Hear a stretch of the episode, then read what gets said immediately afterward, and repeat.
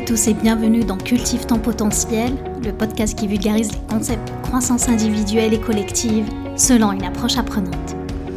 Je m'appelle Lamia Arbo et aujourd'hui dans ce dixième épisode, on va parler de leadership. Et pas de n'importe lequel, on va parler de leadership au féminin.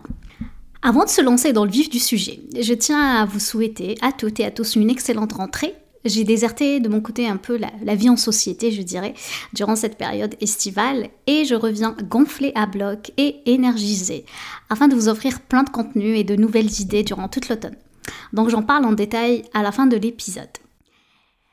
Je ne sais pas si tu as trouvé le titre accrocheur, le leadership au féminin, mais j'avoue que de mon côté, selon moi, il n'y a pas de leadership féminin. Simplement parce que cela voudrait dire qu'il existe aussi un leadership masculin et des façons en fait de diriger liées au genre.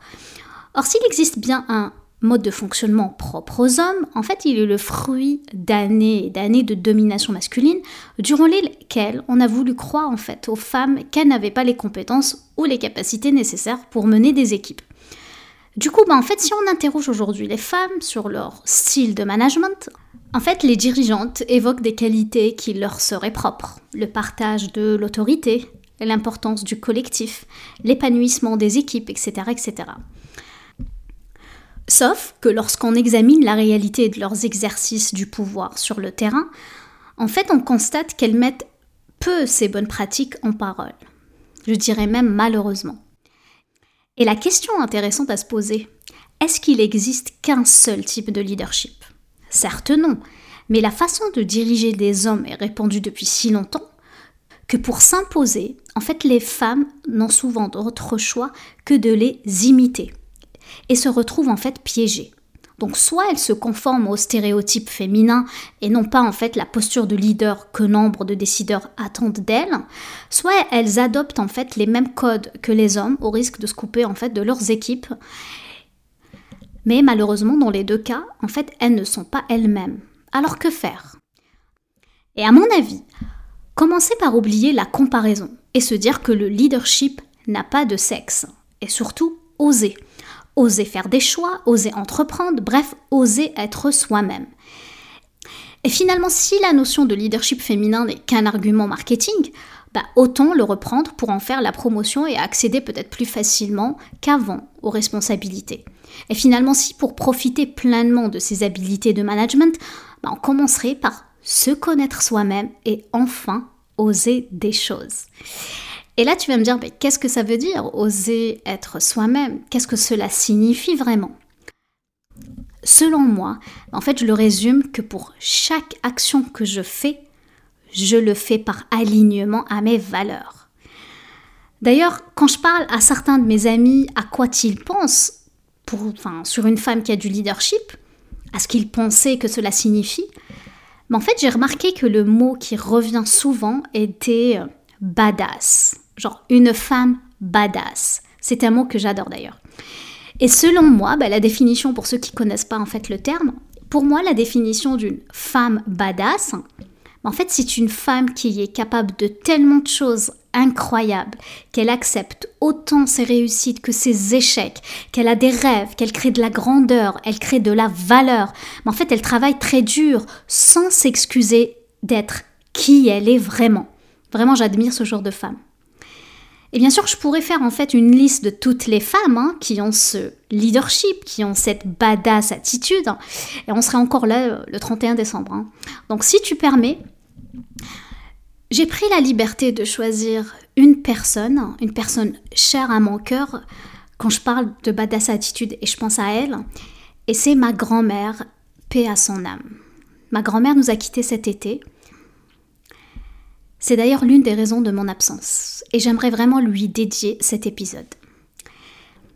Pourquoi j'ai choisi ma grand-mère? Ma grand-mère vivait à Koléa, c'est un village euh, à 40 km d'Alger, donc dans la wilaya de Tipaza, un peu connu pour ses ruines romaines. Et juste après la guerre, en fait, le village n'avait pas forcément euh, toutes les installations. Donc il y avait une école primaire, mais pas forcément un collège, un cégep ou un lycée.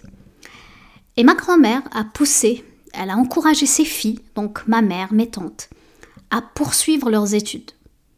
Et malgré les non-dits, malgré les remarques, malgré d'ailleurs l'incompréhension de beaucoup, que ce soit la famille, les amis, etc., donc tout son entourage, eh ben ma grand-mère a su dépasser ce besoin-là d'appartenance du groupe, de la communauté, et a poussé mes tantes, ma mère, à poursuivre les études.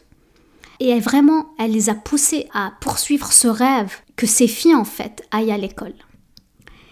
Et la vie, en fait, l'a récompensée, puisque toutes ces filles sont devenues médecins, dentistes, enseignantes, ingénieurs. Et tu vois ce que je veux dire? En fait, ma grand-mère a osé par son leadership. Et moi, je suis curieuse, curieuse de ton côté. Toi, qui vois-tu comme une personne qui a du leadership Et pourquoi?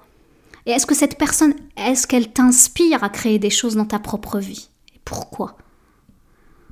De mon côté, moi, ce que ça m'inspire quand je pense à, l'histoire de ma grand-mère, c'est que j'aimerais être quelqu'un qui se consacre à toujours évoluer dans ma vie, qui se consacre à devenir la meilleure version de moi-même et à apporter une plus grande contribution, à apporter de la valeur, quelqu'un qui ne s'excuse pas d'être moi-même, ne fait pas de compromis et n'abandonne pas. Et donc j'aime penser à moi de cette manière et j'aimerais en fait vous donner tous hein, la permission de penser de cette façon. Et quand tu y penses, c'est quand même incroyable. Hein. tu peux choisir ce que tu veux, choisir de croire qui tu veux être et être qui tu veux. Et je pense que plusieurs d'entre nous, nous n'osons pas et ne nous fixons pas des objectifs parce que nous pensons que c'est pas possible. On pense d'ailleurs que c'est impossible. Nous ne faisons pas ces choix par nous-mêmes. Et si je devais dire que l'un des facteurs en fait les plus importants pour avoir du leadership dans ta propre vie, c'est d'avoir des objectifs de leader. C'est toujours être en mode badass.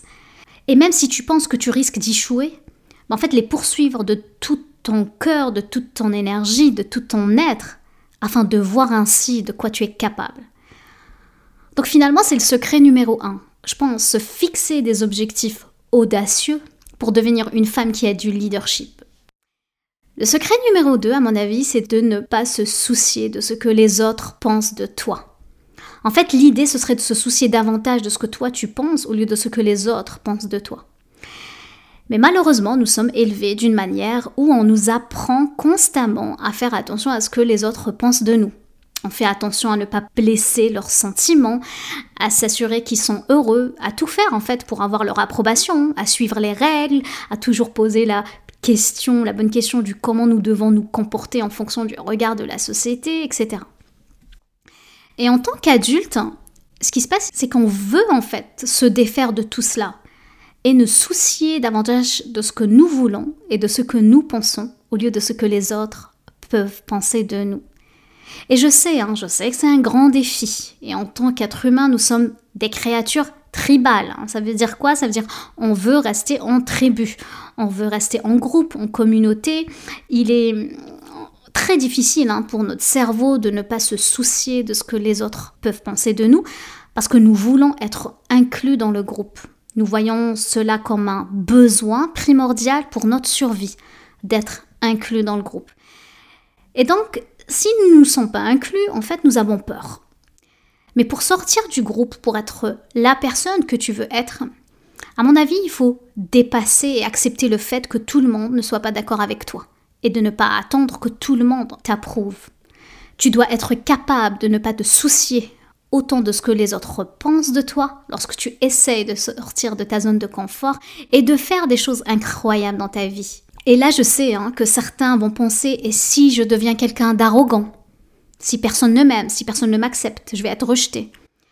En fait, la bonne question à se poser, c'est pourquoi tant d'entre nous, en fait, sont capables de parler d'eux-mêmes de manière vraiment positive, de manière à célébrer qui ils sont, à célébrer même leur réalisation. Et pourtant, en fait, les gens ne les détestent pas. Pour autant. Les gens les adorent, les apprécient, vraiment à leur juste valeur. Et je vais te dire ça en fait. Le secret pour ça, pour pouvoir faire ça en fait, se célébrer, s'aimer à haute voix et en présence des autres. Le secret en fait, c'est jamais au détriment de quelqu'un d'autre. Car en fait, ça deviendra le contraire de notre objectif. Quand quelqu'un se félicite et essaye de te convaincre qu'il est euh, meilleur que les autres, qu'il est meilleur que toi, qu'il est meilleur que les autres personnes dans la pièce, c'est à ce moment-là que c'est terriblement arrogant. Parce que cela vient en fait d'une certaine insécurité. La personne essaie de prouver quelque chose. Et je pense que c'est le contraire du leadership ici. Je pense que ça vient d'une, je dirais même d'une certaine peur. Et essayer de rabaisser les autres pour se sentir mieux, ce n'est pas du tout du leadership.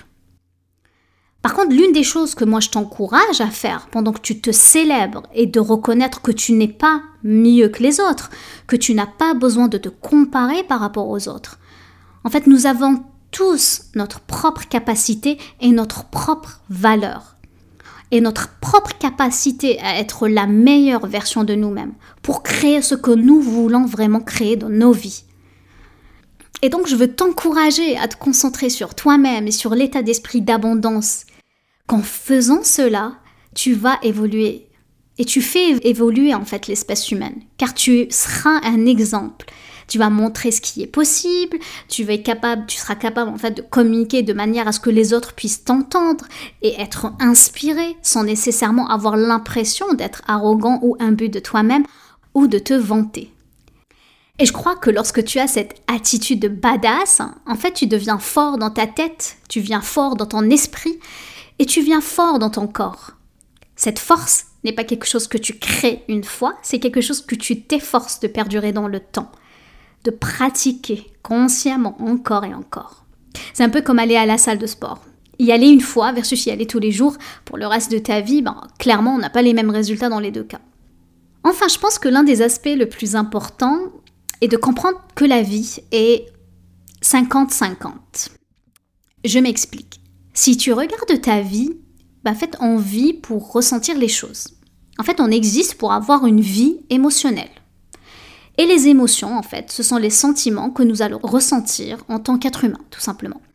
Et quand on demande à la plupart des gens, ben, que voulez-vous dans votre vie Que disent la plupart des gens, à ton avis Je veux être heureux. Je veux juste être en paix. Je veux vivre bien.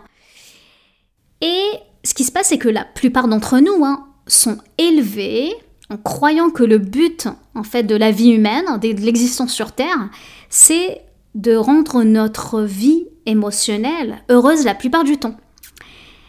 Et bien sûr, ce n'est pas la réalité. Et oui, en fait, la réalité est que nous ne sommes pas heureux la plupart du temps. Et en fait, c'est environ 50-50, ça veut dire 50% d'émotions agréables et 50% de nos émotions sont désagréables. en fait, c'est ça l'expérience de la vie humaine. Car vraiment, quand tu y penses, l'expérience humaine ne peut pas être que du bonheur. En fait, nous ne sommes pas venus sur Terre pour être heureux tout le temps. Et voici comment je sais que c'est vrai. Parce qu'en fait, le bonheur n'existe pas s'il n'a pas d'opposé. Si nous étions tous heureux tout le temps, ben, nous serions comme des poissons dans l'eau. Nous ne saurions même pas qu'est-ce que le bonheur, parce que nous définissons le bonheur par le malheur. Nous définissons le stress par la paix et par son contraire en fait. Et pourquoi je te parle de la vie qui est 50% d'émotions agréables et 50% d'émotions euh, désagréables? En fait, c'est pour accepter que tu n'es pas parfait, que je ne suis pas parfait et que personne n'est parfait. On a tous des défauts. J'ai beaucoup de défauts d'ailleurs. j'ai beaucoup de défauts, j'ai beaucoup de lacunes, j'ai des choses pour lesquelles je ne suis pas bonne et je les accepte. Je ne prétends pas qu'ils sont là, je n'essaye pas de les minimiser, je les accepte. Et là, où est-ce que j'en ai besoin vraiment, je les renforce. Et je pense qu'il y a tellement de pouvoir à savoir que tu n'as pas besoin d'être parfait. Quand tu y penses vraiment, tu te dis accepter le fait de ne pas parfait te donne tellement de pouvoir. Et je pense qu'il y a tellement de pouvoir à savoir que tu n'as pas besoin d'être parfait, d'être parfaite, et que tu as des forces pour lesquelles tu peux construire et te concentrer et créer des choses elles-mêmes dans les domaines où tu n'es pas fort. Tu peux les accepter et peut-être même déléguer au besoin ou les développer si tu le souhaites. Et enfin, je veux t'encourager à t'assumer, à assumer ce personnage que tu veux être, à oser être qui tu veux être Selon moi, bah, c'est ça la définition du leadership. Et avant de clôturer l'épisode, je tenais à te parler de mon, un peu de mon offre. J'ai créé un programme de coaching personnalisé. Donc, si tu souhaites devenir un... Avant de clôturer l'épisode, je tenais à te parler un peu de mon offre. En fait, j'ai créé un programme de coaching personnalisé. Donc, si tu souhaites devenir une ou un leader aligné à tes valeurs, donc avoir moins de charge mentale, plus de liberté, En fait, je coach dans différents thèmes comme le mindset, l'organisation et bien sûr le leadership. Je te propose de faire un appel gratuit avec moi. Cet appel te permettra d'apporter de la clarté sur tes besoins et sur ce qui t'empêche en fait de vivre ton leadership à son plein potentiel. Ça nous permettra aussi d'échanger sur mon offre d'accompagnement et de voir si on peut travailler ensemble. Je vais m'arrêter là et je te remercie de m'avoir écouté j'espère que tu as eu autant de plaisir à écouter mon podcast que j'en ai à le créer. Ça m'a vraiment manqué. Sur ce, je te laisse cultiver les graines. Prends soin de toi. Je t'embrasse. Passe une excellente fin de semaine et je te dis à bientôt. Ciao ciao.